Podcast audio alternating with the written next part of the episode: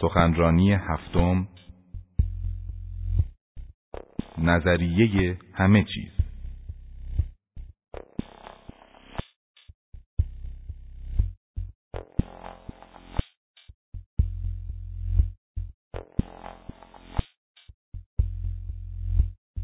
اینکه بتوان به نظریه واحد و کامل برای همه چیز دست یافت بسیار دشوار خواهد بود. به همین دلیل تا کنون توانسته ایم فقط در یافتن نظریه های موضعی و محدود توفیقاتی به دست آوریم. این نظریه ها دامنه محدودی از رویدادها را توضیح می دهند و رویدادهای دیگر را نادیده می گیرند. برای مثال ما می توانیم در شیمی برهمکنش اتم ها را بدون دانستن ساختمان داخلی هسته اتم محاسبه کنیم. ولی سرانجام امیدواریم بتوانیم به نظریه‌ای کاملا واحد و یکپارچه دست یابیم که کلیه این نظریه های موضعی و محدود را در بر گیرد. جستجو برای چنین نظریه هایی وحدت فیزیک نام گرفته است. اینشتین بخش اعظم اواخر عمر خود را بدون آنکه توفیقی به دست آورد صرف یافتن نظریه واحد کرد. ولی زمان برای این کار مقتضی نبود. در آن زمان در مورد نیروهای هسته‌ای بسیار کم می‌دانستند. به علاوه به رغم نقش بزرگی که وی در پیشرفت مکانیک کوانتومی بازی کرد از پذیرش واقعیت آن سر باز زد. در حالی که به نظر می رسد اصل عدم قطعیت ویژگی اساسی جهانی است که در آن زندگی می کنیم. بنابراین نظریه واحدی که بخواهد موفق باشد باید به این اصل توجه کافی داشته باشد. دورنمای یافتن چنین نظریه‌ای اکنون بسیار بهتر از گذشته به نظر می رسد. زیرا ما اکنون درباره جهان بسیار می‌دانیم ولی از اعتماد به نفس بیش از حد باید پرهیز کنیم. در گذشته و در این خصوص نظریات و برداشت های دروغینی وجود داشته است.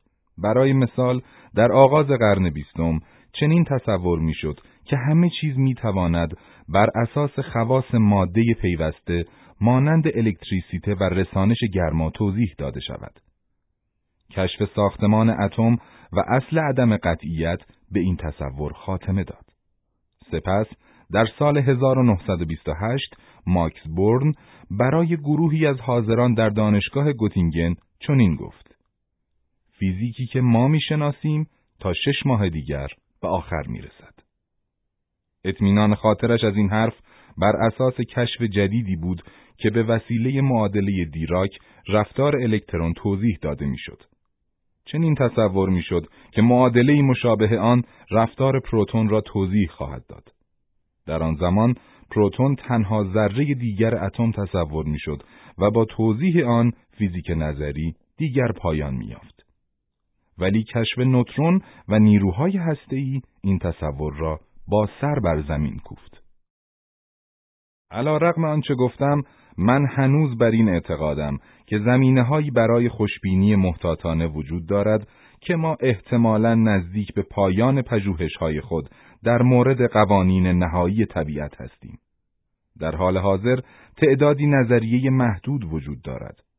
ما نظریه نسبیت عام، نظریه محدود گرانش و نظریه های محدودی را در مورد نیروهای هسته‌ای، ضعیف قوی و الکترومغناطیس در دست داریم.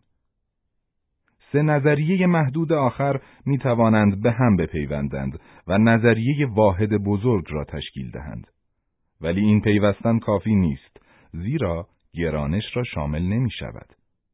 اشکال اصلی در یافتن نظریه‌ای که بتواند گرانش را با نیروهای دیگر متحد کند، آن است که نظریه نسبیت عام یک نظریه کلاسیک است یعنی نمی‌تواند اصل عدم قطعیت مکانیک کوانتومی را بپذیرد. از طرف دیگر سایر نظریه های محدود به طریقی ضروری وابسته به مکانیک کوانتومی هستند. بنابراین نخستین قدم متحد کردن نظریه نسبیت عام با اصل عدم قطعیت است. ولی همان گونه که مشاهده شد این اتحاد می‌تواند پیامدهایی داشته باشد. از آن جمله سیاه چاله ها نمی توانند دیگر سیاه باشند و جهان به طور کامل بدون مرز خواهد بود. مشکلی که به وجود می آید آن است که اصل عدم قطعیت چنین معنی می دهد که حتی فضای خالی پر از زوج، ذرات مجازی و پاد ذرات است. این زوجها دارای انرژی نامحدودی هستند و این بدان معناست که کشش گرانشی آنها جهان را به حدی خمیده می کند که جهان به صورتی نامحدود کوچک می شود. ظاهرا به صورتی مشابه نامتناهی بودنهای باطلی در سایر نظریه های کوانتومی روی می دهد. ولی در این نظریه ها مقادیر نامتناهی می تواند با فرایندی به نام عادی سازی یا باز به هنجارش مجدد حذف شود. گرچه این تکنیک تا حدودی تکنیکی ریاضی است ولی به نظر می رسد که به صورت عملی کارایی دارد. می توان از طریق آن پیش های انجام داد که با دقتی بسیار زیاد با مشاهدات همخانی دارند. ولی باز به هنجارش از آن جهت که در پی یافتن نظریه کامل است دارای نقطه ضعفی جدی است. هنگامی که بینهایت را از بینهایت کم می کنید، پاسخ می تواند هر آن چیزی باشد که شما می خواهید. این بدان معناست که مقدار ماده و توانمندی نیروها را از طریق تئوری نمی توان پیش بینی کرد. در عوض آنها باید به طریقی انتخاب شوند که با مشاهدات همخانی داشته باشند. در مورد نظریه نسبیت عام فقط دو کمیت قابل تطبیق وجود دارد. قدرت گرانش و مقدار ثابت کیهان شناختی. ولی تطبیق اینها برای حذف تمامی بینهایت ها کافی نیست. بنابراین نظریه‌ای وجود دارد که می‌تواند پیش بینی کند کمیت های معینی مانند انحنای فضا زمان حقیقتا نامتناهی هستند ولی این کمیت ها می توانند مشاهده شوند و متناهی بودن آنها سنجیده شود. برای غلبه بر این مشکل نظریه‌ای به نام ابرگرانش در سال 1976 ارائه شد. این نظریه در واقع شامل نسبیت عام به علاوه بر ذراتی اضافی بود. در نسبیت عام می توان چنین تصور کرد که نیروی گرانشی به وسیله ذره‌ای با اسپین دو موسوم به گراویتون حمل می شود. این ایده می تواند ذرات جدید دیگری با اسپین سه و دو دهم، یک، یک و دو دهم و صفر را شامل شود. به تعبیری تمام این ذرات می توانند وجوه متفاوتی از همان ابرذره باشند. زوجهای ذره پاد ذره مجازی با اسپین یک و دو دهم و سه و دو دهم دارای انرژی منفی هستند. آنها گرایش به خونسا کردن انرژی مثبت زوجهای ذرات مجازی با اسپین صفر، یک و دو را دارند. بدین طریق بسیاری از مقادیر نامتناهی می شدند ولی این تردید وجود داشت که برخی از مقادیر نامتناهی احتمالاً باقی بمانند. اما محاسبات مورد نیاز برای یافتن این مقادیر نامتناهی خونسا نشده به حدی طولانی و دشوار بود که هیچ کس انجام چنین کار دشواری را بر عهده نگرفت. حتی محاسبه شد که با به کار بردن کامپیوتر این محاسبات دست کم چهار سال به طول می انجامد. احتمال بسیاری وجود داشت که در محاسبه یک اشتباه و شاید هم بیشتر رخ دهد. باید دانست فرد هنگامی می‌تواند بگوید که به پاسخ درست رسیده است که فرد دیگری محاسبات را انجام دهد و به همان پاسخ رسیده باشد و این احتمال کمتر وجود دارد. به سبب این مشکل تغییر عقیده به نفع چیزی داده شد که آن را نظریه های ریسمان می‌گویند.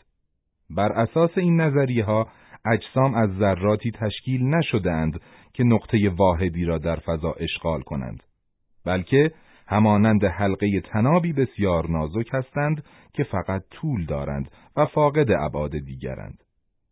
یک ذره در هر لحظه از زمان نقطه ای از فضا را اشغال می کند. بدین ترتیب تاریخچه اش می تواند به وسیله خطی در فضا زمان موسوم به جهان خط نشان داده شود.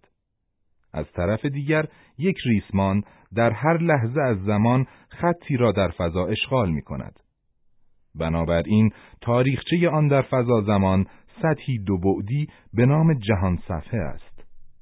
هر نقطه در چنین جهان صفحه‌ای می‌تواند با دو رقم یکی مشخص کننده زمان و دیگری مشخص کننده موقعیت نقطه بر روی ریسمان توضیح داده شود. جهان صفحه یک ریسمان یک استوانه یا لوله است. برش در لوله دایره است که موقعیت ریسمان را در یک زمان خاص نشان می دهد. دو تکه ریسمان می توانند به هم ملحق شوند و ریسمان واحدی به وجود آورند. آنها همانند شلواری هستند که دو ساق آن به هم چسبیده است. به همین ترتیب یک تکه ریسمان می تواند به دو تکه ریسمان تقسیم شود. در نظریه های ریسمان آنچه قبلا ذرات تصور می شدند اکنون به صورت امواج در ریسمان همانند امواج بر روی تناب رخت حرکت می کنند. گسیل یا جذب یک ذره به وسیله ذره دیگر با جدا شدن یا متصل شدن ریسمان ها مطابقت دارد.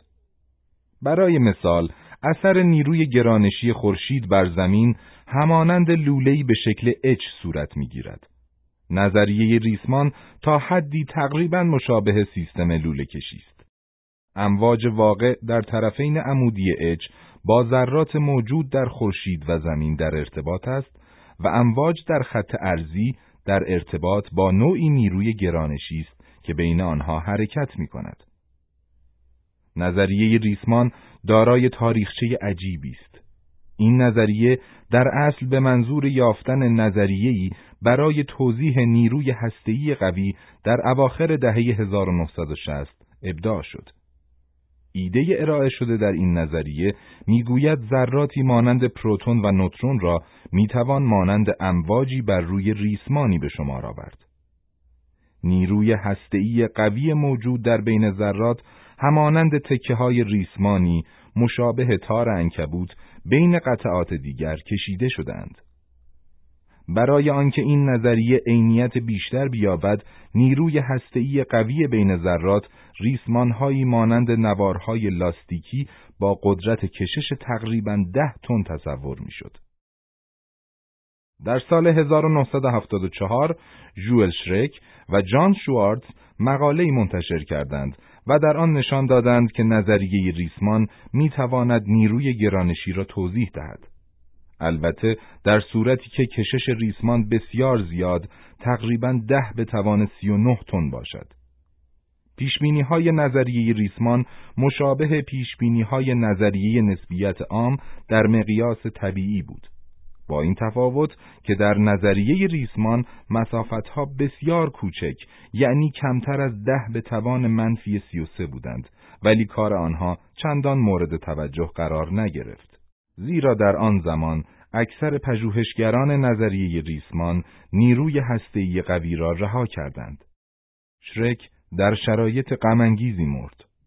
او مبتلا به بیماری دیابت بود. به حالت اغمای دیابتیک رفت و کسی در پیرامون او نبود که انسولین به او تزریق کند. بنابراین شوارتز تقریبا به عنوان یگان طرفدار نظریه ریسمان تنها ماند. به نظر می رسد که به دو دلیل علاقه به ریسمان ها در سال 1984 دوباره جان گرفت. نخست، پژوهشگران در مورد نشان دادن آنکه ابرگرانش متناهی است یا می تواند انواع ذره را که مشاهده می کنیم توضیح دهد پیشرفت چندانی نداشتند. دیگری چاپ مقاله‌ای به وسیله جان شوارتز و مایک گرین بود که نشان می‌داد نظریه ریسمان می‌تواند وجود ذراتی مانند برخی از ذراتی که مشاهده می‌کنیم را توضیح دهد که دارای چپگردی سرخود هستند. تعداد بسیاری از پژوهشگران به هر دلیل ممکن بیدرنگ تحقیقات خود را روی نظریه ریسمان آغاز کردند. تلقی جدیدی معروف به ریسمان هتروتیک توسعه یافت. به نظر می رسید که این ریسمان می توانست انواع ذراتی را که ما مشاهده می کنیم توضیح دهد. نظریه های ریسمان به مقادیر نامتناهی نیز می انجامند ولی تصور می شود که در همگی آنها همانند ریسمان هتروتیک این مقادیر حذف خواهند شد. اما نظریه های ریسمان مشکل بزرگتری در پیش رو دارند. به نظر می رسد آنها هنگامی می توانند پاورجا بمانند که فضا زمان به جای چهار بعد معمول دارای ده یا بیست و شش بعد باشد. البته در داستانهای علمی تخیلی وجود ابعاد اضافی در فضا زمان امری معمول است. از جهات دیگر این واقعیت که نظریه نسبیت اشاره به آن دارد که نمی‌توان سریعتر از نور حرکت کرد بدین معناست که باید زمان بسیاری صرف شود تا از این سو به آن سوی کهکشانی که در آن هستیم سفر کنیم چه رسد به کهکشانهای دیگر. در داستان علمی تخیلی ایده بدین صورت است که فرد می‌تواند از طریق بعدهای بالاتر میانبر بزند. این موضوع را می‌توان به طریق زیر مجسم کرد.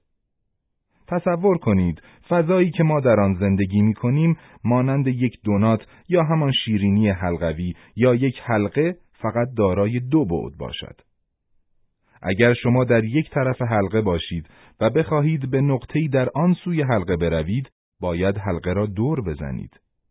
ولی اگر قادر باشید که در بعد سوم سفر کنید، می توانید از وسط حلقه میانبر بزنید.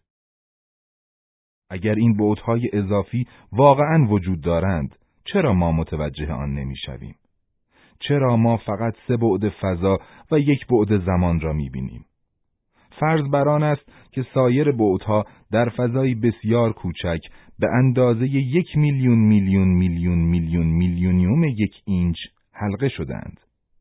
این مقدار به حدی کوچک است که نمی‌توانیم متوجه آن شویم. ما فقط سه بعد فضا و یک بعد زمان را که فضا زمان در آن به طور کامل مسطح است مشاهده می کنیم.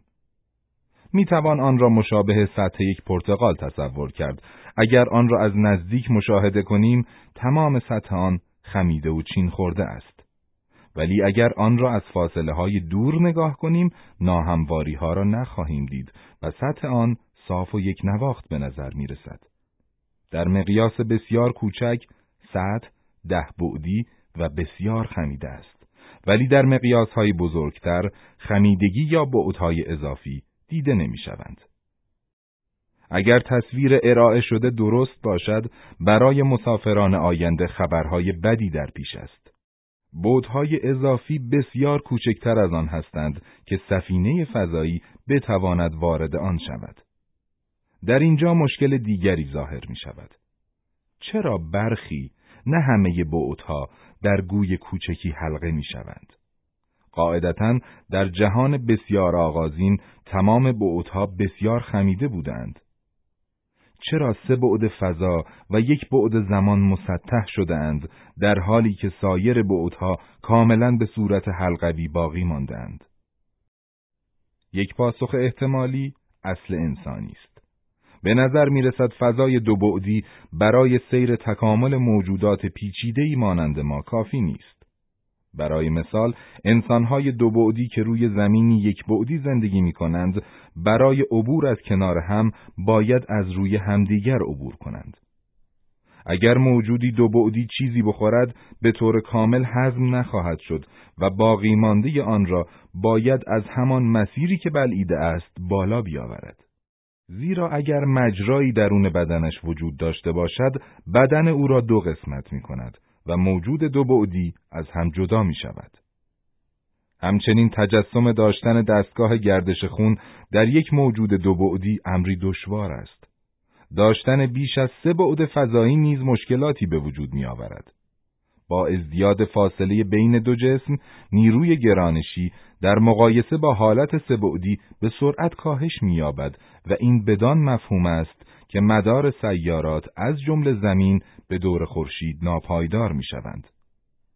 کمترین اختلال در مدار مانند آنچه به وسیله کشش گرانشی سایر سیارات به وجود می آید موجب می شود که زمین به صورت مارپیچ یا از خورشید دور شود یا به سوی آن حرکت کند. ما یا از سرما منجمد می‌شویم یا از گرما برشته خواهیم شد. در واقع همین تغییر رفتار گرانشی بر اثر فاصله موجب آن می شود که خورشید نیز ناپایدار شود. در آن صورت یا خورشید از هم می پاشد و یا می رنبد و فرو می ریزد و به سیاه چاله تبدیل می شود. در هر دو صورت به عنوان منبع گرما و نور برای حیات بر روی زمین ارزشی ندارد. با همین مقیاس نیروهای الکتریکی که موجب گردش الکترونها به دور هسته اتم می‌شوند به طریق نیروهای گرانشی رفتار می کنند. در نتیجه الکترونها یا از اتم میگریزند یا به صورت مارپیچ به درون هسته فرو می روند. در هر دو حالت نمی توانیم اتمهایی به آن صورت که می‌شناسیم داشته باشیم. روشن به نظر می رسد که حیات دست کم حیاتی که ما می‌شناسیم می‌تواند فقط در مناطقی از فضا زمان وجود داشته باشد که سه بعد فضا و یک بعد زمان آن به صورت حلقه های کوچک در نیامده باشند.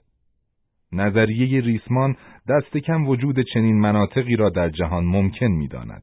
در واقع هر نظریه ریسمانی چنین مناطقی را ممکن می‌داند. ممکن است مناطق دیگری در جهان ما یا جهانهای دیگر با هر مفهومی وجود داشته باشند که تمامی بعدها در آنها به صورت حلقه های کوچک درآمده یا دارای بیش از چهار بعد تقریبا مسطح باشند. ولی موجوداتی هوشمند در چنین مناطقی وجود نخواهند داشت تا شاهد تعداد مختلفی از بعدهای خیره کننده باشند. علاوه بر مسئله تعداد بعدهایی که به نظر می رسد در فضا زمان موجود است، نظریه ریسمان دارای چند مسئله دیگر نیز هست که پیش از آن که به عنوان نظریه واحد و نهایی در فیزیک مورد تایید قرار گیرد، باید مسائل مزبور حل شوند. هنوز ما نمی‌دانیم که تمامی مقادیر نامتناهی همدیگر را خونسا می کنند یا دقیقا امواج روی ریسمان چگونه با انواع ذرات خاصی که مشاهده می کنیم در ارتباطند. با این وجود احتمال دارد که پاسخ به این پرسش ها در آینده نزدیک داده شود و نظریه ریسمان به آرزوی دیرین نظریه یکپارچه در فیزیک پاسخ دهد. آیا می تواند نظریه واحد و یک پارچهی برای همه چیز وجود داشته باشد؟ یا ما در پی یک سراب هستیم؟ به نظر می رسد که در این مورد سه امکان وجود دارد. یک نظریه واحد و کامل وجود دارد که اگر به قدر کافی هوشمند باشیم روزی آن را خواهیم یافت.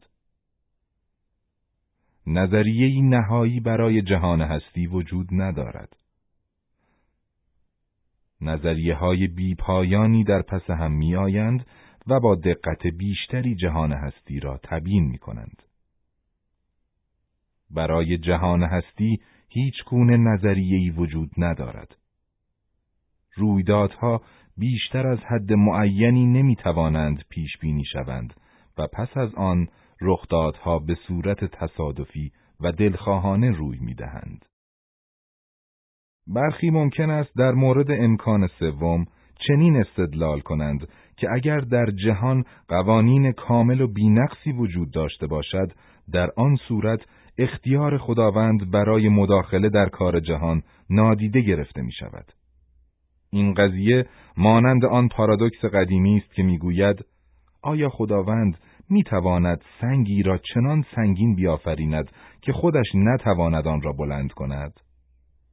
ولی این ایده که ممکن است خداوند بخواهد تغییر رأی دهد نوعی به اشتباه انداختن دیگران است که سنت اوگوستین آن را ابراز کرده است با این تصور که خداوند موجودی است که در داخل زمان به سر می‌برد. زمان ویژگی منحصر به فردی است که خداوند آن را خلق کرده است. قاعدتا او هنگام آفرینش زمان از نیت خود آگاه بود و می‌دانست به چه قصدی آن را آفریده است. با ظهور مکانیک کوانتومی ما به این دریافت رسیده ایم که نمی‌توان رویدادها را با دقت کامل پیش بینی کرد و هموار مقداری عدم قطعیت وجود دارد. شخص اگر مایل باشد می‌تواند این رویدادهای تصادفی را به مداخلات خداوند نسبت دهد. ولی این نوع مداخلات بسیار عجیب به نظر می رسند. مدرکی وجود ندارد که این مداخلات قصد و نیت مشخصی را نشان دهند. اگر قصد و نیتی وجود می داشت در آن صورت دیگر تصادف نبود. در عصر جدید با تعریفی مجدد از هدفهای علم امکان سوم یعنی برای جهان هستی هیچ گونه نظریه‌ای وجود ندارد کاملا کنار گذاشته شده است.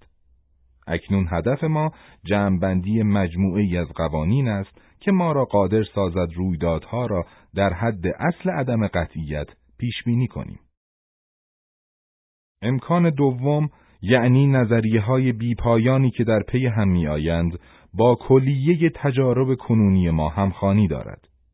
در بسیاری از موقعیت ها حساسیت های اندازگیری و سنجش خود را افزایش داده ایم و یا برای کشف پدیده های جدید که با نظریه های موجود نیز قابل پیش بینی بودند گروهی از مشاهدات جدید را پای ریزی کردیم.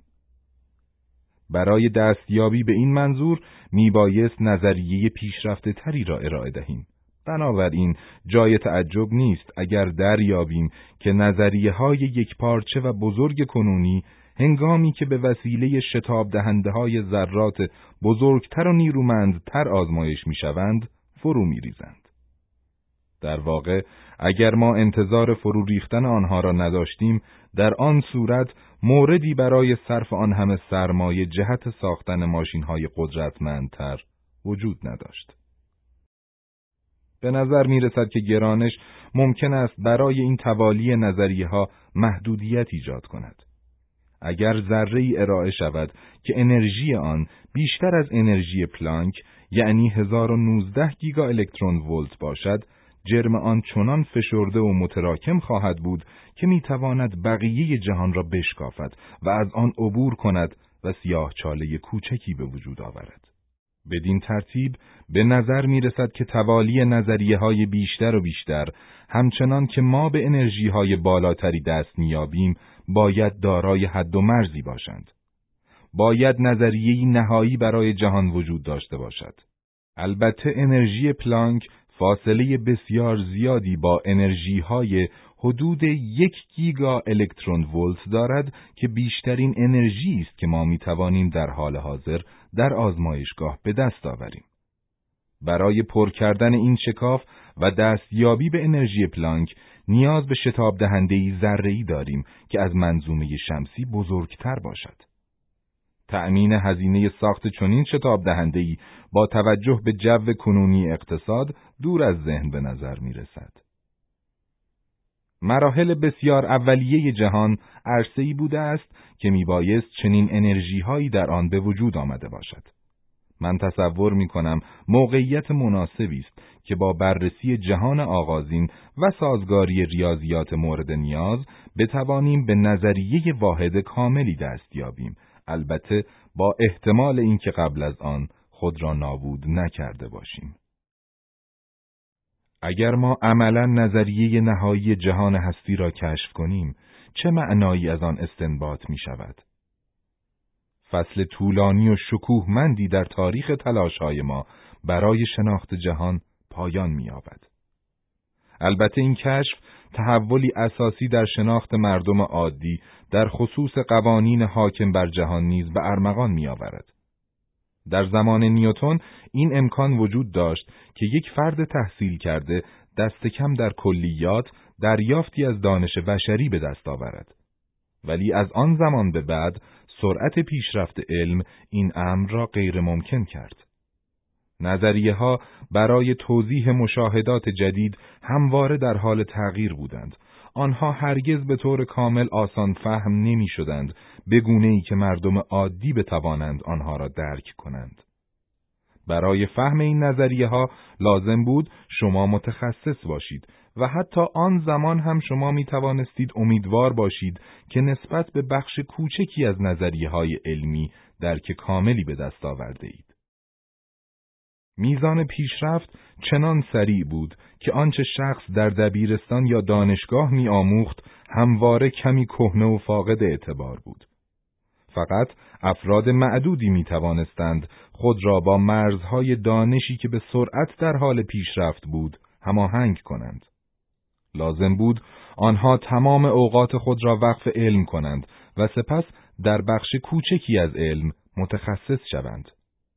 بقیه مردم تصوری از پیشرفت‌های صورت گرفته و هیجانات ناشی از آن نداشتند.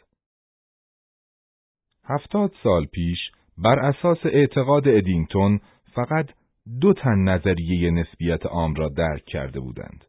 اکنون دهها هزار تن از فارغ و تحصیلان دانشگاه نظریه نسبیت را درک می کنند و میلیون ها نفر از مردم حداقل با آن آشنا هستند.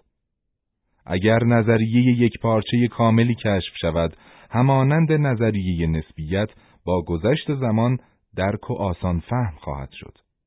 بدین ترتیب همگی ما درکی از قوانین حاکم بر جهان و حاکم بر موجودیت خود خواهیم داشت. اینشتین زمانی پرسشی را مطرح کرد.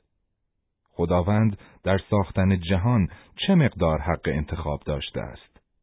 اگر طرح بدون مرز درست باشد، نمی‌توان از آزادی انتخاب برای شرایط آغازین سخن گفت. البته خداوند همچنان مختار بوده است که قوانین حاکم بر جهان را انتخاب کند. ممکن است یک نظریه یا تعداد اندکی نظریه های یک پارچه و کامل خودکفا وجود داشته باشند که ظهور موجودات متفکر را اجازه دهند. تا این زمان اکثر دانشمندان به حدی مشغول و درگیر تبیین نظریه های جدید که چگونگی ماهیت جهان را توضیح می دهند بودند که فرصتی برای چرایی ها به دست نیامده است. از طرف دیگر افرادی که شغلشان پرسیدن چرایی هاست یعنی فیلسوفان قادر نبودند خود را با پیشرفت های نظریه های علمی هماهنگ کنند. در قرن هجدهم فیلسوفان کلیه دانش بشری از جمله علوم تجربی را مورد توجه و میدان عمل خود قرار می‌دادند. آنها درباره پرسشهایی مانند آیا جهان هستی آغازی دارد بحث و گفتگو می کردند. ولی در قرن نوزدهم و بیستم علوم جز برای معدودی متخصص برای فیلسوفان و افراد دیگر بسیار پیچیده و فنی بود و بر پایه ریاضیات قرار می گرفت. فیلسوفان دامنه پرسش های خود را به حدی تقلیل دادند که ویتکنشتاین نامدارترین فیلسوف قرن بیستم گفت تنها کاری که برای فیلسوفان باقی مانده است تحلیل زبان است. چه فرودی از حدیث بزرگ فلسفه از ارسطو تا کانت. اگر به نظریه واحد کاملی برسیم، قواعد اصلی آن دیر یا زود به صورتی گسترده برای همه کس قابل درک، فهم و تحلیل خواهد شد. در آن زمان است که همگی قادر خواهیم بود تا به این پرسش که چرا جهان به وجود آمده است پاسخ دهیم. اگر این پاسخ را بیابیم، انسانها پیروز این میدان خواهند بود و در آن هنگام است که معرفتمان به خداوند باری تعالی بیشتر و بیشتر می شود.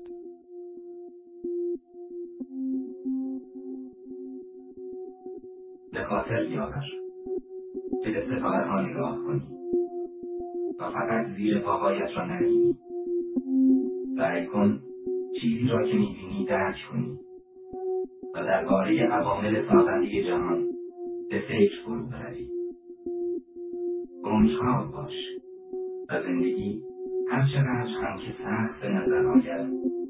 همیشه کاری هست که بتوانی انجام دهی و در آن موفق شوی.